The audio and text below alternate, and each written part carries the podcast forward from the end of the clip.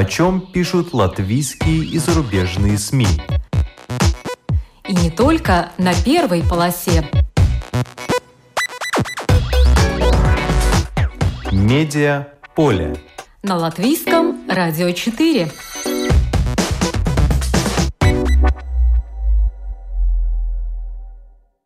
Здравствуйте! Вас приветствует Марина Ковалева. В эфире программа «Медиаполе».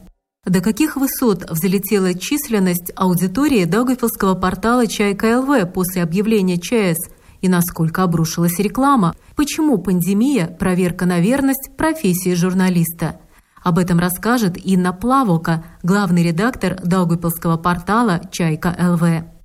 Какие бизнес-приемы используют медиа в Эстонии, чтобы пережить кризис – Почему эстонские журналисты не работают больше за меньшие деньги? Когда гражданская журналистика выходит на первый план? Об этом расскажет Татьяна Завьялова из Нарвы. Она главный редактор газеты «Виру Проспект» и представляет Нарвскую медиагруппу, в которую входят две газеты и один портал. С чем столкнулись во время кризиса частные СМИ в Литве? Как вовремя поменять программу, чтобы удержать аудиторию – зачем в Литве создана Ассоциация средств массовой информации на языках нацменьшинств. Об этом расскажет Эрнест Олесин, программный директор и ведущий Русрадио ЛТ. Все перечисленные профессионалы медиабизнеса были участниками онлайн-встречи в Фейсбуке на странице COVID-19 и СМИ Балтии, организованной Балтийским центром развития СМИ. В начале программы обзор некоторых журнальных публикаций. Тяжело. По таким заголовкам в журнале «Ир» опубликована статья о том, как реаниматологи Восточной больницы в Риге лечат пациентов с COVID-19 в условиях, когда во всем мире нет четкой тактики борьбы с этим вирусом. По словам инфектолога Мариса Лепинша, инструкции меняются еженедельно. Больницы действуют по своей отработанной схеме. Реаниматолог Кирилл Куницын сравнивает нынешнюю работу с 90-ми, когда почти ни одно дежурство не проходило без пациентов с огнестрельными ранениями. Руководитель клиники токсикологии и боли Олег Шуба заметил, что у многих медиков во время пандемии нервный срыв. Руководитель отделения интенсивной терапии Инга Крупнова признала, что в условиях карантина тяжело больные коронавирусом уходят в мир иной в одиночестве, так как к ним нельзя пускать близких, а лиц медиков они не видят, так как те в масках. Самим реаниматологам, чтобы облачиться в защитную одежду, требуется минут 15. Инге в защитном костюме, который не пропускает воздух, однажды пришлось пробыть три часа подряд, но, по ее словам, врачам грех жаловаться, так как медсестрам в такой одежде приходится работать еще дольше. От масок на лице остаются следы и раздражения на коже. С аппаратами искусственного вентилирования легких умеют работать только специалисты отделения интенсивной терапии и реаниматологии, но их стремятся применять только в крайнем случае, так как это очень тяжелое вмешательство в организм, которое при длительном использовании приводит к тяжелым побочным явлениям, рассказал Кирилл Куницын. Тому же международный опыт показывает, что вентиляция легких не является каким-то чудодейственным средством в борьбе с COVID-19. 80% из подключенных к аппарату не выживают, показывает мировая статистика. В Латвии считают лучшим практиковать трахеостомию – создание отверстия в горле для поступления воздуха через трубку. Восточная больница взвешивает возможность принять участие в клиническом исследовании Всемирной организации здравоохранения по использованию препарата ремдесивир для лечения пациентов с COVID-19, но договор еще не заключен, пишет журнал ИР. The Economist пишет о том, как Франция постепенно ослабляет карантинные мероприятия. Общественный транспорт в Париже обеспечен сейчас на 75%. Ношение масок в нем обязательно. Открываются парикмахерские с условием сокращения числа кресел и 15-минутной дезинфекции после каждого клиента. Магазины одежды, книжные магазины, но кафе и рестораны закрыты. Правительственный протокол по возвращению работников сферы обслуживания на рабочие места составляет 20 страниц. Учащиеся начальной школы возвращаются в классы. Правда, пришел в школу только один из пяти. The Economist также пишет о шведском опыте, где карантин не был таким жестким, как в других странах Европы. По состоянию на 13 мая в Швеции показатель смертности от ковида был 33 на каждые 100 тысяч жителей. Это в три раза больше, чем в Дании, и в семь раз больше, чем в Финляндии. Но смертность Швеции значительно ниже, чем в Великобритании, Франции и Испании. Эксперты также отмечают, что кто прав, покажет время, так как цена жесткого карантина – это не только спад экономики, но и возможное повреждение душевного здоровья людей. Российское издание журнала Vogue в майском номере собрало российских дизайнеров, которые создают одежду и аксессуары со всей ответственностью перед планетой. Среди них Вика Газинская, которая делала акцент на экологию еще до того, как это стало столь модно – Дизайнер признает, что полностью экологичных альтернатив натуральной кожи, например, пока нет. Есть компания, которая делает кожезаменитель из яблок и ананасов, но их в составе 50%, остальное – нефтеотходы. А псевдокожа из кактусов пока жесткая и некрасивая. В своей новой коллекции Вика Газинская использует пуговицы и пряжки из кокосового ореха или частично из рисовой шелухи, а ее платья с цветочными принтами, похожие на шелковые, сделаны из пластика. Это в прошлом использованные бутылки и другой мусор из океана. Почерк как борщ. В статье по таким названиям журнал «Ир» рассказывает о латвийском иллюстраторе, 29-летнем Роберте Рурансе – работы которого украшают такие известные издания, как «Le Monde» или «The New York Times», тираж которой выходные достигает трех миллионов. Работает Робертс кистью и красками. Он создает веселые, яркие, простые по форме и остроумные по содержанию иллюстрации. На международном конкурсе Young Guns 17 в конкуренции 500 участников он занял первое место в своей категории – Член жюри Олимпия Заньоли отметила, что работы Роберта Руранса относят к русскому авангарду, уличному искусству и яркой тарелке борща. Он был замечен благодаря активному присутствию в социальных сетях, Фейсбуке и Инстаграме. Мечта Роберта – создать плакаты для Олимпийских игр или визуальную кампанию для Greenpeace. Медиа поле на латвийском радио 4.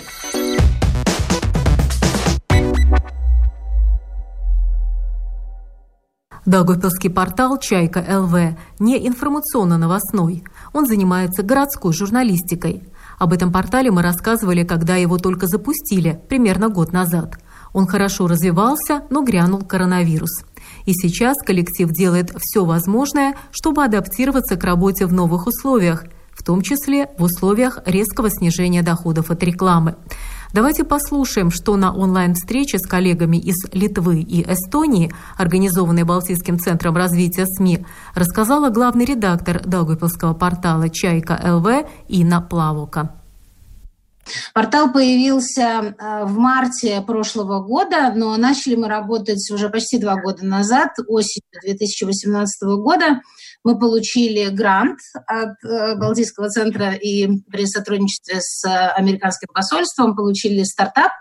И на этот стартап запустили сначала э, площадки в социальных сетях. Мы начали работать в социальных сетях, там набирать аудиторию полгода примерно мы работали на Фейсбуке и в Инстаграме. В марте э, прошлого года открыли сайт «Чайка ЛВ», который, ну, на мой взгляд, достаточно успешно развивался, потому что аудитория росла, росли э, рекламные доходы, мы начали осваивать новые площадки в социальных сетях, там Одноклассники, в Телеграме завели свой канал, на Ютубе. Кроме того, мы проводили такие встречи с бизнесменами, и мы планировали это как-то монетизировать и зарабатывать на этом а, проводили, а, а, поскольку в Даугавпилсе никто э, этого не делал, мы приглашали каких-то специалистов с полезными лекциями и э, провели несколько таких встреч, пока бесплатных, планировали их монетизировать и тоже на этом зарабатывать. Аудитория наша росла, росли рекламные доходы. Мы помимо рекламы получали поддержку фондов. Вот кроме этого стартапа, который мы получили от Балтийского центра, мы вот до июня этого года мы осваиваем еще один грант Интерньюса. Ну, в общем, все было неплохо, потому что с января этого года рекламные доходы стабильно росли, мы там запустили несколько проектов. Потом наступил март. 12 марта, когда в нашей стране объявили о введении чрезвычайной ситуации, и с 13 марта она началась, это, конечно, кардинально изменило вообще все в нашей работе и в наших планах. Ну, мы пытаемся как-то выживать, на грань выживания портал «Чайка ЛВ» поставила резкое снижение поступления средств от рекламы. Потенциальных рекламодателей не особо интересовал даже значительный в 9 раз рост аудитории портала в дни, когда в обществе стремительно изменилась ситуация в связи с коронавирусом. Инна Плавока привела несколько примеров рекламных проектов, которые пришлось свернуть из-за ведения чрезвычайной ситуации и несколько цифр, которые говорят сами за себя – Давайте послушаем. Мы э, в среднем вышли в январе где-то на две с половиной тысячи евро, и э, мы э, запустили совместный проект, связанный с мероприятием Юрмали Лайма Рандеву.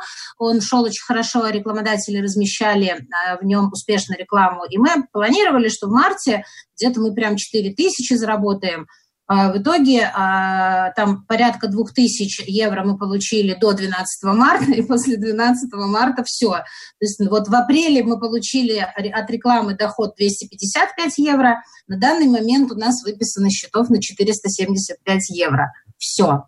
И э, понимаете, какая ситуация? В Даугавпилсе такой своеобразный рынок рекламный, понятно, нет производства, э, крупные там торговые сети, в лучшем случае офисы в Риге. У рекламодателей крупных и больших есть отличные возможности размещать рекламу по всей Латвии, и как бы аудитория «Чайки» — это не совсем то, что им нужно. Мы работали с рекламодателем средним, мелким, город небольшой, к нам очень лояльное в городе отношение, и рекламодатели такие наши друзья. Но большая их часть — это сфера развлечений, сфера услуг, да, скажем, 12 марта, как только вот новость это появилась, а у нас была готова уже статья, мы собирались ее залить на сайт.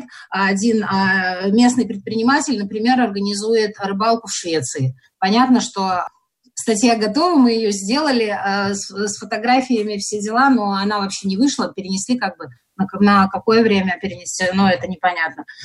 То же самое вот на культурные массовые мероприятия тоже мы активно рекламировали и сотрудничали с, с этой сферой.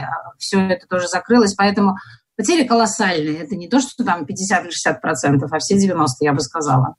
Мы, конечно, сразу попытались переориентироваться. Мы начали сразу активно работать, а, скажем, с предприятиями, которые доставкой занимаются. Ну, в Даугавпилсе, например, столкнулись с тем, да и в Риге, кстати говоря, с тем, что эти предприятия в первые дни, какая там реклама, они захлебывались вообще от заказов, и, ну, конечно, тоже не была готова, как наша страна, наверное, так и все остальные к этому всему. Одним из первых наших рекламодателей после 12 марта стала местная фабрика, которая начала, швейная фабрика, которая начала шить маски. Естественно, моя коллега, с которой вот мы делаем чайку, у нас отдельный человек занимается, редакция небольшая, в штате всего у нас три человека, но один человек конкретно занимается рекламой, поиском рекламы и работой с рекламодателями. Она сразу стала искать вот какие-то ну, новые возможности.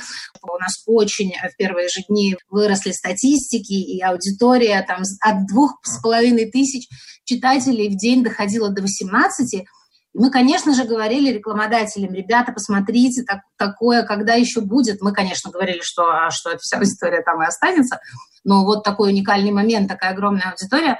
Но рекламодателям было не до того, понятное дело, они сами думали о том, что будет дальше. Ну, в общем, потери колоссальные. Один из ключевых вопросов, который приходится решать в условиях сокращения финансовых поступлений, это кадровый вопрос. Увольнять работников или нет? Если продолжать сотрудничество, то как платить? Если платить меньше, то как мотивировать людей делать ту же работу, а может даже большую, за меньшие деньги? Все эти вопросы стоят в эти дни перед большинством средств массовой информации, и Даугавпилский портал «Чайка ЛВ» не исключение. Вот что о кадровом вопросе рассказала Инна Плавока. Еще хотела сказать по поводу команды. У нас, да, в, в штате три человека, и порядка ну, 23 а, договора авторских, а, на фрилансе люди работают. И когда аудитория увеличилась, увеличилось количество новостей. И мы, если до ковида мы работали там 3-4 э, в среднем э, контент-единицы в день, то есть мы старались где-то один лангрид, историю какую-то и две, предположим, новости, то начиная с 12 марта, первые дни немножко, может быть, хаотично, мне казалось, это важно, это важно, это важно, и там у нас увеличился объем контента до 12, до 10 новостей. Я прекрасно понимала, что надо увеличивать будет бюджет, что я должна буду заплатить журналистам за такой объем текстов. И поэтому 13 марта мы работали и до этого на удалении, у нас есть рабочий чат, я написала ребятам, что вот такая ситуация, у нас сегодня читает там больше 10 тысяч человек, это важно, это ответственно. Кто со мной? Понимая, что на тот момент я еще не знала, будут ли деньги для того, чтобы с журналистами рассчитаться. Да, и честно об этом ребятам сказала. Хочу сказать, остались со мной все, понимая, что, ну, возможно, за какие-то тексты, э, ну, понимая, что денег может не хватить, их может не быть, и, и зарплату могут не получить. Вот такая у нас история. Главный редактор «Чайка ЛВ» Инна Плавока уверена, что, несмотря на трудности, сейчас хорошее время. Во-первых, благодаря кризису многие новые читатели узнали о существовании портала. А во-вторых, это время проверки для журналистов, действительно ли они хотят остаться в этой профессии.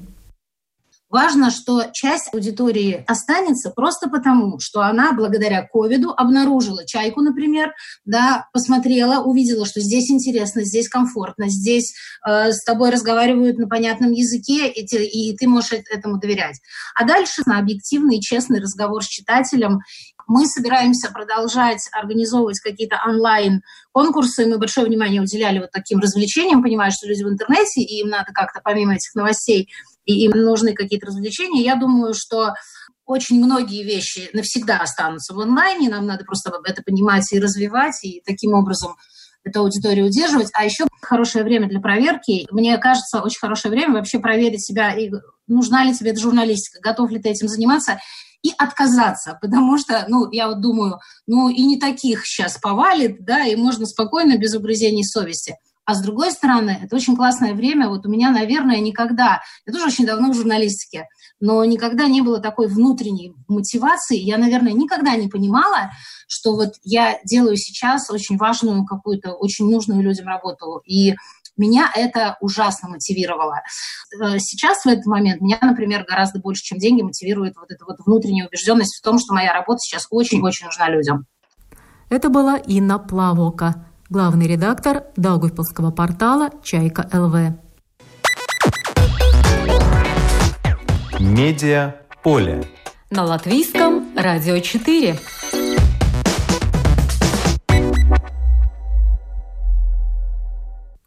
Как справляются с ситуацией региональные медиа в Эстонии, которые не получают никакой помощи от государства и, будучи частными, зависят только от своих читателей, от подписчиков – об этом на встрече, организованной на портале COVID-19 СМИ Балтии, Балтийским центром развития СМИ, рассказала опытный журналист из Нарвы Татьяна Завьялова, главный редактор медиагруппы, в которой входят две газеты и один интернет-портал.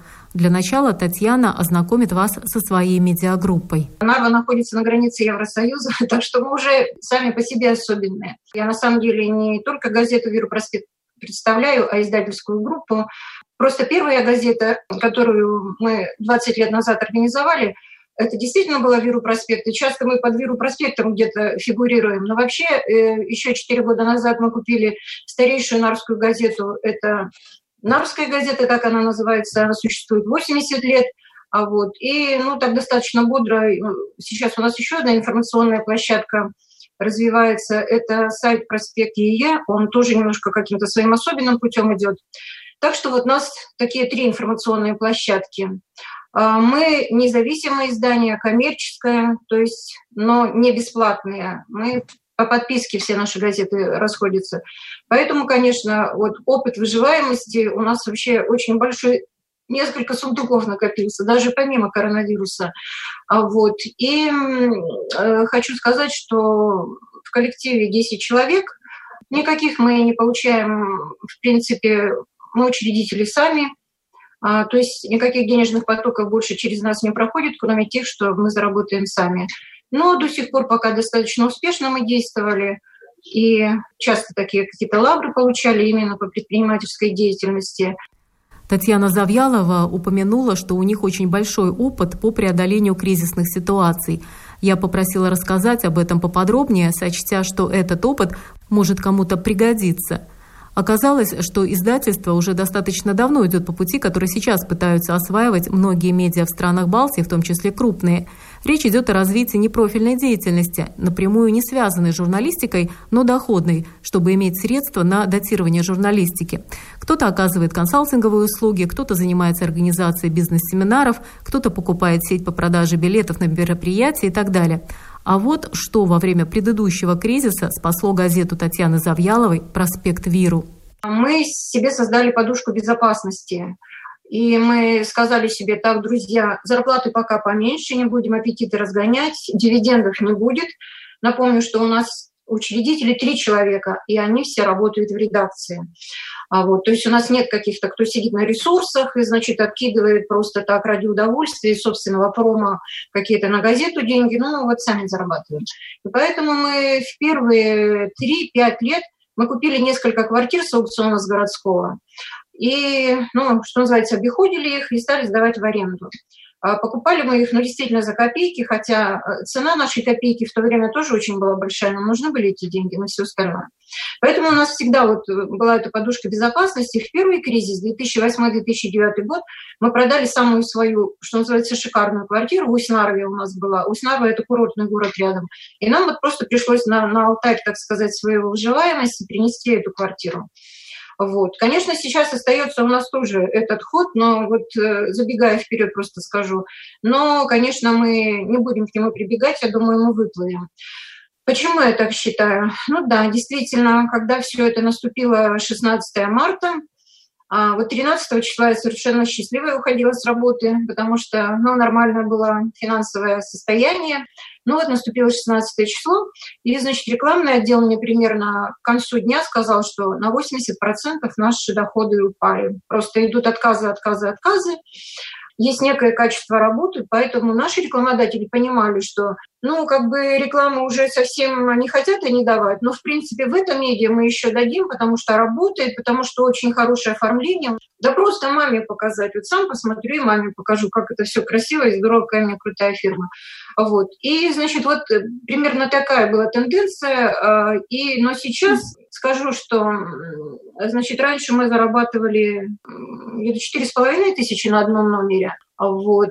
Сейчас 2 300. Мы сразу все просчитали, сказали, ребята, если мы 2 300 не будем зарабатывать, ну, значит, давайте уже тогда вещи собирать понемножку, по одному, что называется, выходить.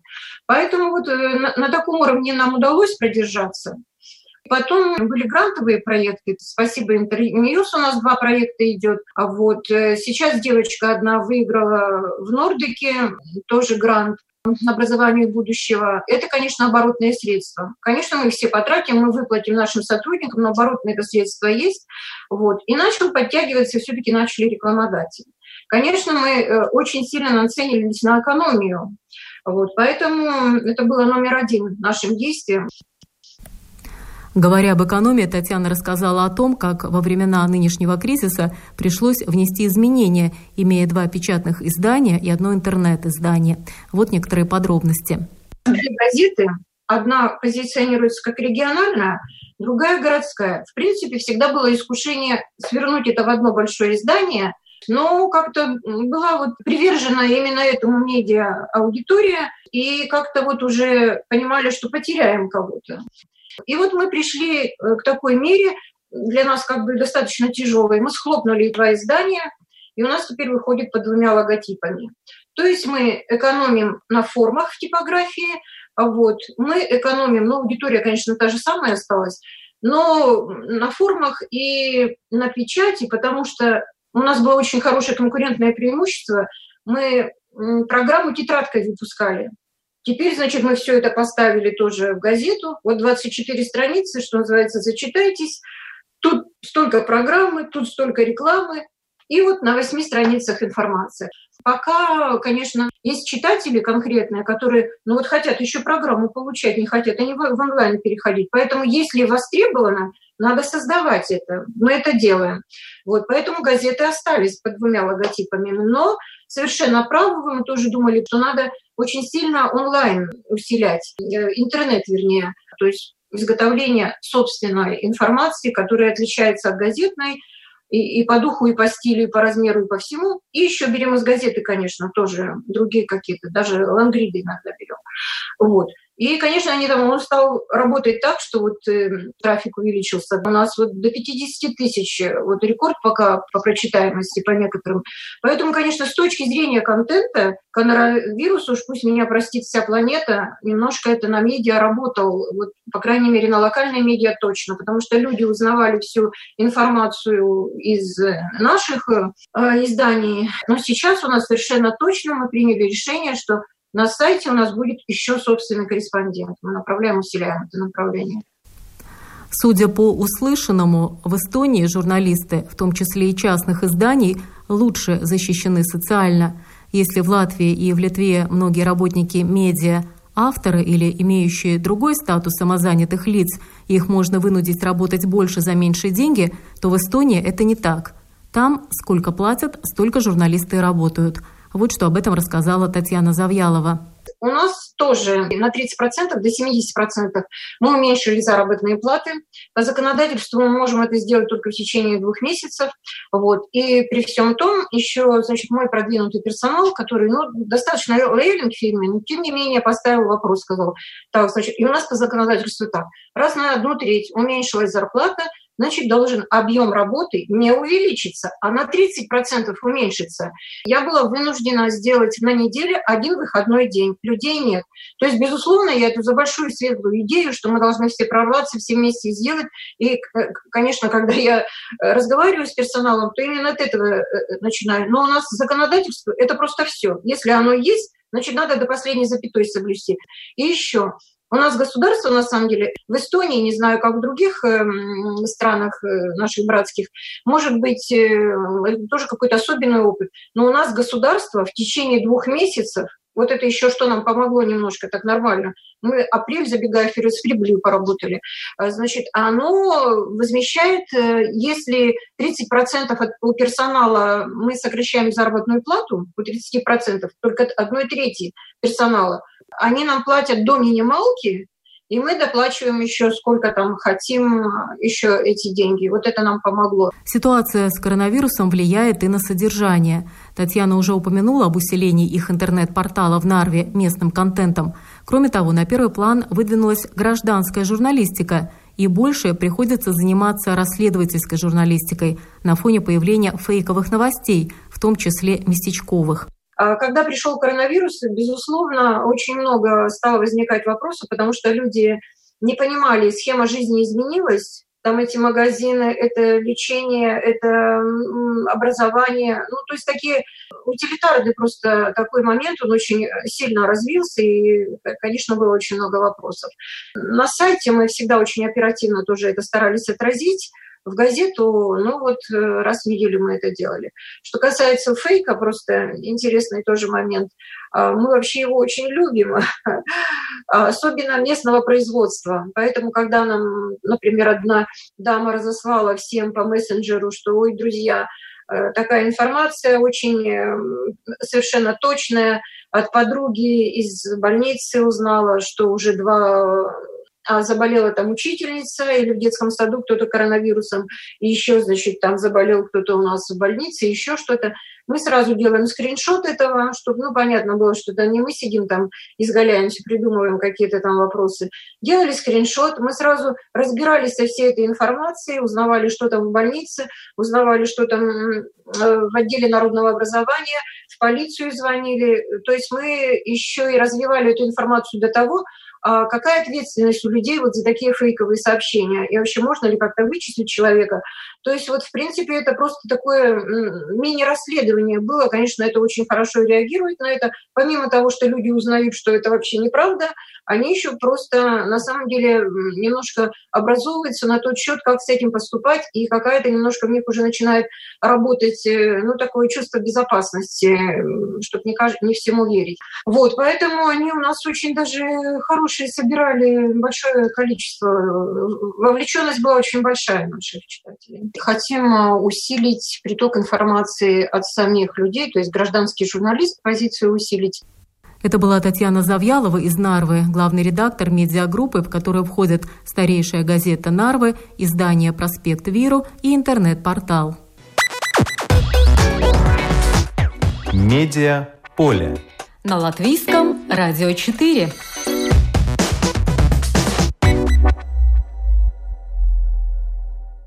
Эрнест Олесин из Литвы, программный директор Рус Радио ЛТ, сам радиоведущий.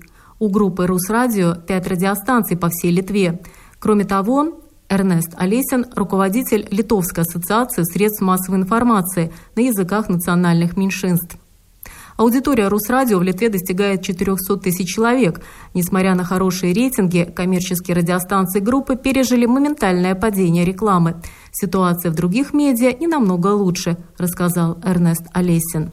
Значит, потеря по рекламе автоматически произошла первое утро. Радио динамичное, самое динамичное. Нет у меня номера заранее. Если позвонил рекламодатель, сказал снять рекламу, это происходит мгновенно. Мгновенно 80-90%.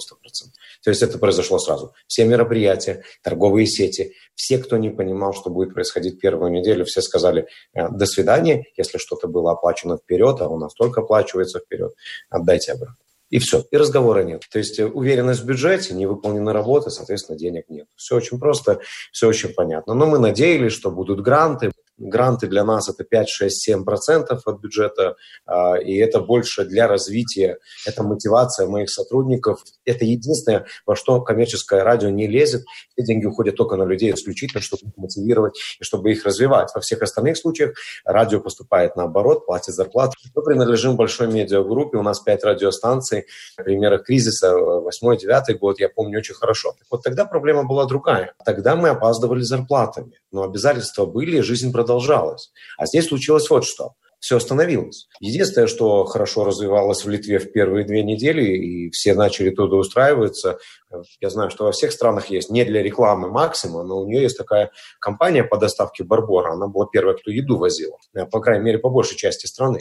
Так вот, они начали брать в аренду машинки, а нанимать водителей всех безработных, кто был, и начали развозить еду, потому что ничего другого не было.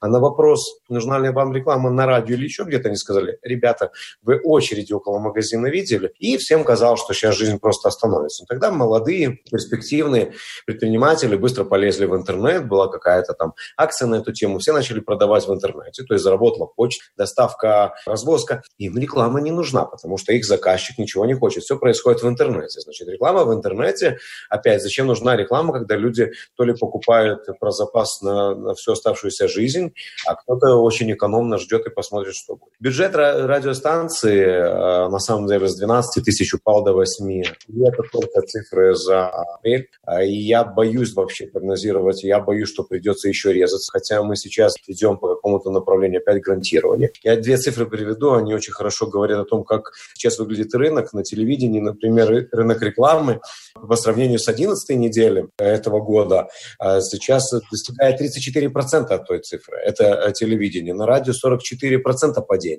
То есть, понимаете, это общие цифры. Так русское радио, будучи нишевой радиостанцией в том плане, что она под определенную аудиторию, мы идем как пакет медиагруппы, мы последние кому-то. Хотя и циферки наши все красивые и идеальные. Шеры, ричи, акухаши, все, любая терминология, которая существует. Нету необходимости. Открыли строительные магазины, что-то что-то появилось. И еще одна вещь. А, вот э, сейчас предприниматели в Литве говорят о том, что спасает рекламный рынок э, телекоммуникация. Отчасти да, потому что интернет, мобильные телефоны. Это, кстати, единственный, кто не останавливался на рекламе, потому что у них очень большое конкурентное поле. Если продуктовым магазинам акций больше нет. В Литве акций на еду больше нет. Это страна, в которой всегда жила на акции еды, у кого дешевле арбуз или сосиска. Ее больше нету. Все подорожало. Ухудшение ситуации сразу же отразилось на работниках радио, на ведущих и журналистах. Кого-то пришлось сократить, а остальным приходится больше работать за меньшие деньги, в том числе и за счет увеличения нагрузки в связи с работой в интернете, продолжает Эрнест Олесин, программный директор Русского радио в Литве. Я только еще скажу про радио в этой ситуации. Мы на 40% увеличили объем работы, сократив зарплаты на 30%, уволив нескольких людей. На 40%.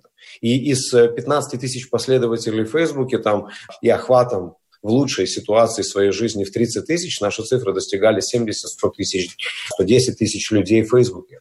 Радиостанция была готова работать э, на расстоянии. Я к этому отношусь очень трепетно на, на протяжении последних 10 лет, очень всегда искал технологии. Из всей медиагруппы, а у нас 5 радиостанций, мы были первые, кто смогли работать на удаленке. Все были на удаленке у меня в минуту, в ту, когда был объявлен карантин. Я сказал, чтобы ни одной ноги не было на работе, чтобы никто не заболел, потому что действительно простуженных было последние два месяца много, и никто уже не знал, что паники было много. Увеличив на 40% объем работы в интернет, мы получили аудиторию и ее доверие сохранили. Я единственную вещь скажу, э, сразу вперед забегая до вывода. Знаете, не коронавирус это сделал, а наши отношения с нашей аудиторией это сделало. Доверие, которое нельзя потерять. И кризис, если мы хотим выплывать из этого всего вместе. Кризис лучшее время разобраться со своим персоналом, лучше всего разобраться, кто сильный, кто слабый, кто может, кто согласен, кто не согласен. Потому что это очень важно. И я думаю, что вот это увеличение объема при сокращении денег, это говорит о команде, а не о работодателе. Дело в том, что мы и зависимы, и независимы. Работодатель нам платит, а в редакторскую политику не лезет. И вот мы принимали решения самостоятельно, они все дали результат. Но говоря о финансах, я только могу, ну, вот сегодняшний день и сегодняшняя цифра, если бы апрель был минус, ну, то есть 20% от бюджета мы начинали, то сейчас, ну вот примерно эта цифра такая 30-35, и мы надеемся, что еще две недели с послаблениями дадут какую-то другую цифру. Но три сокращенных бюджета. Я сейчас расскажу слово «уволить», только это такое немножко по-еврейски в Литве уволить. Мы прервали постоянные отношения на этат мы прервали бюджетное. То есть ну, мне пришлось сократить бюджет на 3-4 тысячи евро в месяц. А это 3-4 а, тысячи евро, чтобы вы понимали, в, моей, в моей ситуации 3-4 тысячи из 12 человек. Это 4 человека. Это 4 человека. Это, это же с налогами суммы и, и гроссовые суммы. Так мы сократили зарплаты. Это одно сократили их физически 20-30% в среднем. И второе, два человека было уволено с 1 апреля по той причине, что мы просто физически понимали, что мы не можем. И значит, весь этот объем этих людей перешел на нас. И плюс мы еще увеличили объем. Это, это при том, что, говорю, новостная служба – это 4 человека, их осталось 2,5. Эфирная служба, грубо говоря, на эфир работающих в пятером, но при сокращенных на 30-40% зарплаты. Технический персонал при сокращении 20-30%. Рекламный персонал, а, соответственно, вообще без доходов, ну, кроме там минимума какого-то, который они получают, ведь нет оборота. То есть у нас плюс другой. Рекламное агентство – это отдельная контора, она с нами не связана. Мы тратим их деньги. Они должны зарабатывать, а мы должны должны делать продукт. Но ситуация поменялась, программный директор приносит деньги, чтобы не потерять персонал. Вот так вот и в Литве. Так вы говорите про людей, а про людей я, конечно, скажу. Это, к сожалению, я тут это постучу, потому что, да, мне повезло. А, я говорю, эта ситуация показала, все, кто был слаб, у меня очень плюс большой. Индивидуальная деятельность, у меня никаких обязательств. Обязательства – это мое слово. То есть этат – это мое слово. Если я пообещал тебе годовой бюджет, этат, отпуск, ну, будет тебе этот отпуск. Ну, то есть это же обоюдное доверие. Это контрактно не прописано. Просто я понимаю, что у меня или есть деньги на месяц, или есть на полгода. Все, кто согласился работать в таких условиях, и все, кто сейчас, они видят результаты, они все останутся. Я говорю, это было прекрасное время увидеть. Эрнест Олесин также рассказал, в каком положении находятся многие журналисты в Литве и том, какую мизерную поддержку они получили от государства. В принципе, ситуация очень схожа с латвийской, где среди журналистов много самозанятых без достаточной социальной защиты.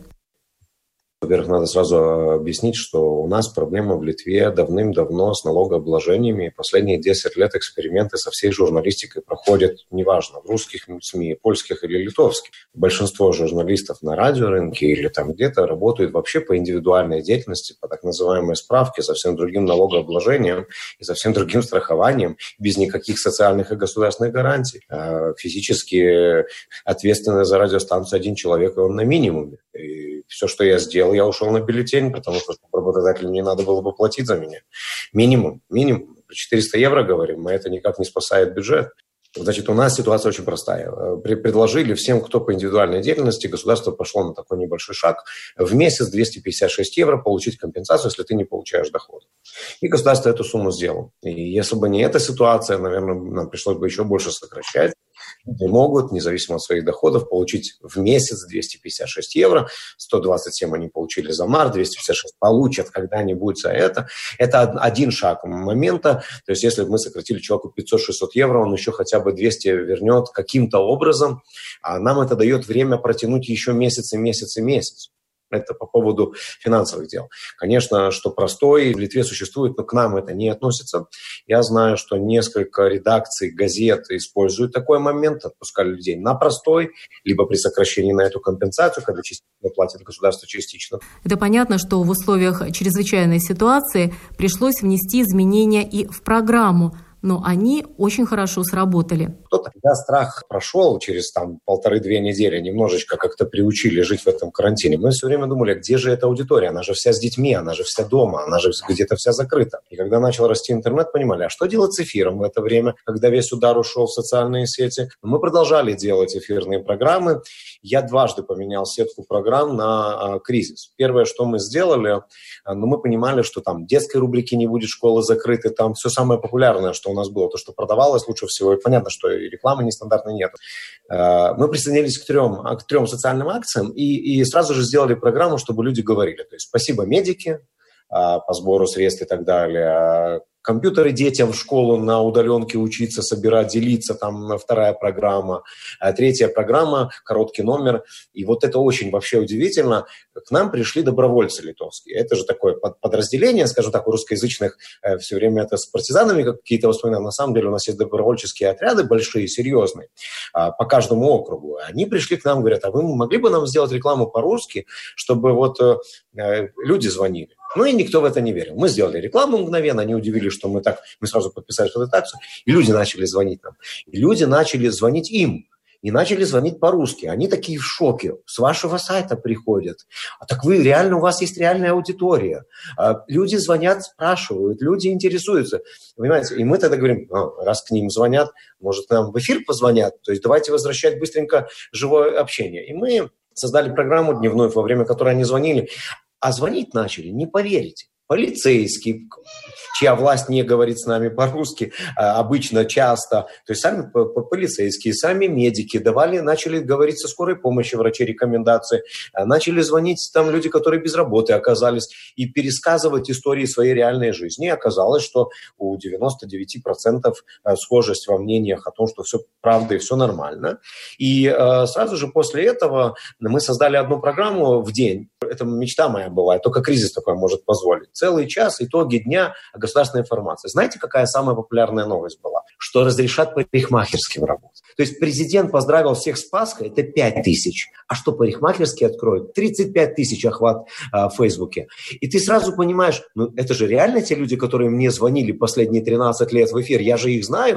То есть контакт был все время. Я три вещи повторю. Без политики, то есть не политизируя ситуацию, можно сохранить аудиторию, а чтобы не было за левых, за правых, за власть, потому что власть злоупотребляет сейчас карантином. Второе, это что информация должна быть абсолютно социального близкого толка, который не хватает на родном языке. Это в нашей ситуации конкретно. И третье, найти в этом негативе максимальный позитив. Тут у радио был большой плюс, сотрудничество с новым радио, много живых концертов, а возможность, в общем-то, давать развлечения. Так вот, так мы и надеемся, что после пандемии, что мы не потеряем. В условиях ЧС Многие литовские медиа рассчитывали на получение денег от государства, например, на социальную рекламу, но деньги распределили так, что до частной радиостанции, вещающей на негосударственном языке, они не дошли. Эрнест Олесин рассказал, как это было. Литва э, громко заявила, что она выдаст 1 миллион евро на социальную рекламу. Таким образом, окажет помощь, которую больше всего и ждали. На самом деле, пять интернет-изданий, две газетки и три телеканальчика э, распилили за одни выходные на Пасху 70 тысяч евро чтобы вы понимали, даже для уровня этих каналов получить 10 тысяч евро или 5 тысяч евро, их это не спасало. Но это было абсолютно политическое решение. На русском языке не было ни одного объявления «Оставайся дома». Дальше не нашли способ раздавать в виде конкурса этих денег на конкурс. Хотя Министерство культуры, я как представитель ассоциации участвовал в выходе комиссии из кризиса, как разделить денежку, как это... Все это ерунда. Красивые цифры. В Эстонии мы знаем, что очень много компенсаций. якобы, так мы говорим, что в Эстонии большие суммы на компенсации за билеты, на компенсацию рекламы. Я бы на национальном уровне говорю, у нас на национальном уровне не раздали еще ни одной копейки, а ведь мае уже в середине своей. Так говорить, чтобы русские или польские СМИ получили хоть копейку, забудем, давайте, честно. И вторая вещь, которая связана тоже с этим, ну, мы, мы надеялись, на, что государство будет за, за освещение своих вопросов немножечко раздаст эти деньги. Мы даже о механизме не договорились, как это сделать. Этот миллион положили в Министерство здравоохранения, полмиллиона, полмиллиона по министерствам, и опять бюрократические огромные конкурсик устроят, в котором, ну, опять, такие, как мы, обычно не выигрывают. Поэтому э, госпомощи ноль. Как я уже говорила, Эрнест Алисин не только программный директор и ведущий Русрадио ЛТ, он возглавляет ассоциацию СМИ на языках нацменьшинств, созданную в Литве в декабре прошлого года. Я попросила Эрнеста рассказать подробнее об этой ассоциации, о том, какой она имеет вес, зачем она была создана, хотя понятно, что всем вместе будет легче бороться. Я также являюсь руководителем Ассоциации средств массовой информации на языках национальных общин. У нас есть две радиостанции. Республиканская русскоязычная Русрадио, у нас есть локальная в Клайпеде Радуга, у нас есть польская радиостанция Знадвили. Издание на русском языке, еженедельник «Экспресс-неделя» самым большим тиражом, более 35 тысяч, пенсионер 15 тысяч, курьер Веленский на польском языке, там поменьше тираж, но он такой ежедневник, который во время кризиса просто стал выходить три раза в неделю всего лишь. Есть газета «Клайпеда», она абсолютно переводная, в ней нету своих журналистов. Висагинос есть и ТТС, есть Висагинетис, которые маленькие. Висагинетис, к сожалению, последний раз что-то публиковал на русском языке в конце прошлого года. И это печально, потому что, с одной стороны, не, здесь даже не про конкуренцию речь идет. А дело в том, что выжить средства массовой информации вообще на русском языке или на польском не так просто. Все зависит от дотаций. Мы были вынуждены создать ассоциацию средств массовой информации на языках национальных общин. И три главные задачи. Первая, в Литве пытаются на законодательном уровне а, работу фонда помощи печати, радио и телевидения. Э, начав с того, что нужно добавить туда интернет, решили его окончательно развалить и поднять под государственное учреждение в виде Министерства культуры. И э, я бы никогда бы вообще не решился на какие такие общественные дела. Я люблю говорить о политике, но точно не участвовать не люблю. Но там такой интересный пункт был, что программа о национальных меньшинствах была в одной строке записана, э, значит, программа для национальных общин и эмигрантов Литвы. То есть э, любая газета в эмиграции на литовском языке должна была за ту же самую программу бороться со средствами массовой информации на русском, польском языке в Литве. Я говорю, а как вы себе представляете такую программу The Voice of Chicago или London, London Tribute какой-то там литовский э, пойдет по этой программе и пойдет газетка региональная участвовать в грант. Э, чтобы вы понимали, фонд этот смешной, 2,7 миллиона евро, а добавив туда интернет, это уже при том, что там есть телевидение. Но эти цифры нигде, никуда они не проходят. А добавив то, что общественный общественное телевидение получает 27 миллионов из бюджета, евро на свою деятельность. Два канала, три радиостанции. Но это вообще смешно. И мы, конечно, создали ассоциацию, чтобы с нами разговаривали в парламенте. К сожалению, с нынешним правящим большинством там большого консенсуса нет, но мы сдвинулись. С нами работает президентура, с нами работает Министерство культуры. Мы даже предложили инспектора по этике журналистской. То есть э, мы добились своего. Мы локтями потолкались и своего добились. Мы уже, несмотря на то, что официально зарегистрированы в декабре, э, все поняли, о чем идет речь. Просто мы объединяем все, а, пытаемся представлять представлять все средства массовой информации, газеты, интернет и радио. Телевидения у нас как такового нет, но телепродюсеров представляем.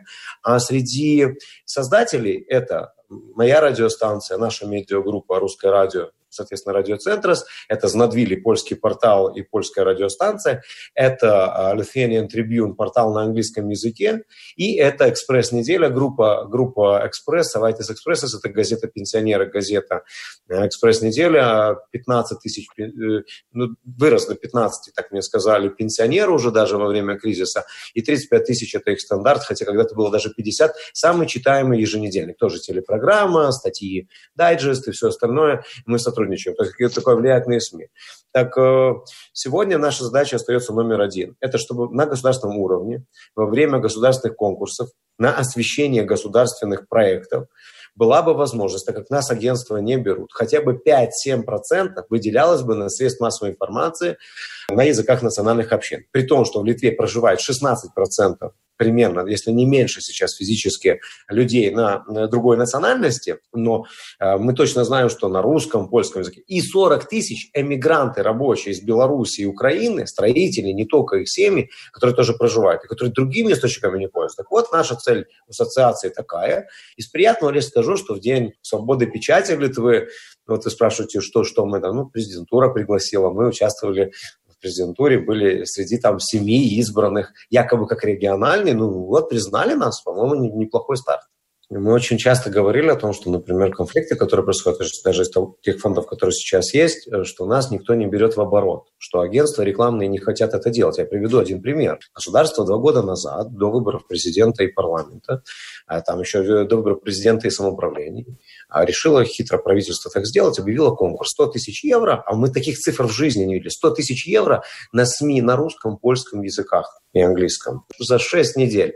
6 недель, 100 тысяч евро, хотя по фонду тому не больше 30 тысяч в год выдается.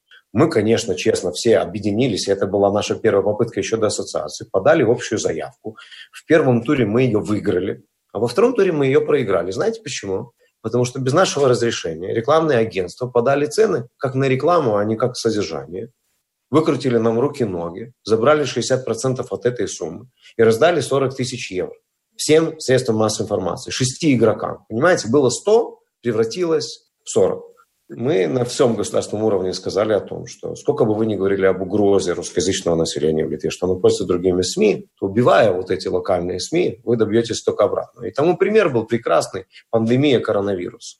Пока в соседнем государстве президент страны не поехал в пригород, пока премьер-министр этой страны ему не подтвердили COVID-19, то бабушки и некоторые люди продолжали в аптеку ходить без масочек. Даже если это самая выдуманная фейковая история в мире про масочки. Но если все ходят в масочках, а вот тут никто не ходит, потому что это 5G, это вранье и так далее, я у государства задаю один вопрос. Вы как-нибудь хотите достучаться до этих людей? Это был Эрнест Олесин, программный директор и ведущий РУС Радио ЛТ а также руководитель Литовской ассоциации СМИ на языках нацменьшинств. Программу подготовила и провела Марина Ковалева. Спасибо за внимание. Медиа поле.